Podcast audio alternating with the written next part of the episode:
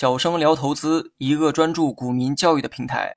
今天呢，咱们来讲一下谁在扮演主力的角色。之前呢，节目里说过哈，股市中的主力主要是指机构投资者，他们呢钱多能力强，是股市中的主要玩家，他们的一举一动会左右市场的方向，而散户在这其中呢，只是随波逐流罢了。今天呢，就让我们了解一下这些主力机构到底指的是哪些机构。机构投资者啊不在少数。今天呢，我主要列举四大类进行讲解。首先呢，是第一个保险。说起保险公司呢，相信很多人啊都不会陌生。保险公司的经营模式呢也很简单，收到的保费比赔付的保额要高，公司呢就会盈利。我们呢先不讨论这个保险公司的利润如何，只要人们持续的投保，公司的账上就会有现金流出现。而这笔现金流如果只是躺在账面上，那实在是太浪费了。所以保险公司呢也会用这笔资金拿去做投资，当然呢也会投向股市，而这种行为呢也让他成为了股市中的机构投资者。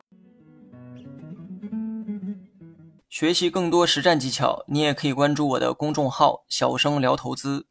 第二呢是社保，多数上班族呢都会缴纳社会保险，但是呢你有没有想过哈，你交的那些钱都去了哪里？如果只是静静的躺在账面上，估计你自己都不信。你存进银行里的钱也会被银行借给别人，更别说这个社保里的钱。社保的本质呢也是保险，这其中呢养老保险的规模最大，这个呢从你每月缴纳的金额也能看出来。而且养老金呢不同于其他保险，它的赔付周期比较长，而且现金流呢相对稳定。如果是其他性质的保险，天灾人祸可能会在某些时期影响现金流，但是养老保险呢是用年轻人的钱赔付给老年人的这样一个性质。资金的这个周期呢相对稳定，而且这期间呢也会产生较大的现金流，而这部分钱呢也会流入到股市寻求投资收益。那么第三点呢是基金，关于基金的这个问题啊，之前呢讲过很多遍。你买基金就是将钱交给别人去做投资的过程，而帮你投资的这些人就是基金公司。这里呢包括了公募和私募基金，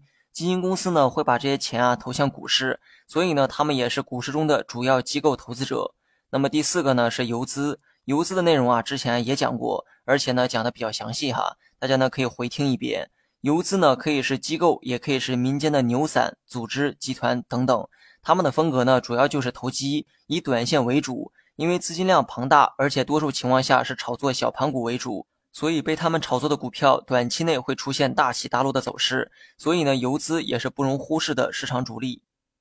好了，本期节目就到这里，详细内容你也可以在节目下方查看文字稿件。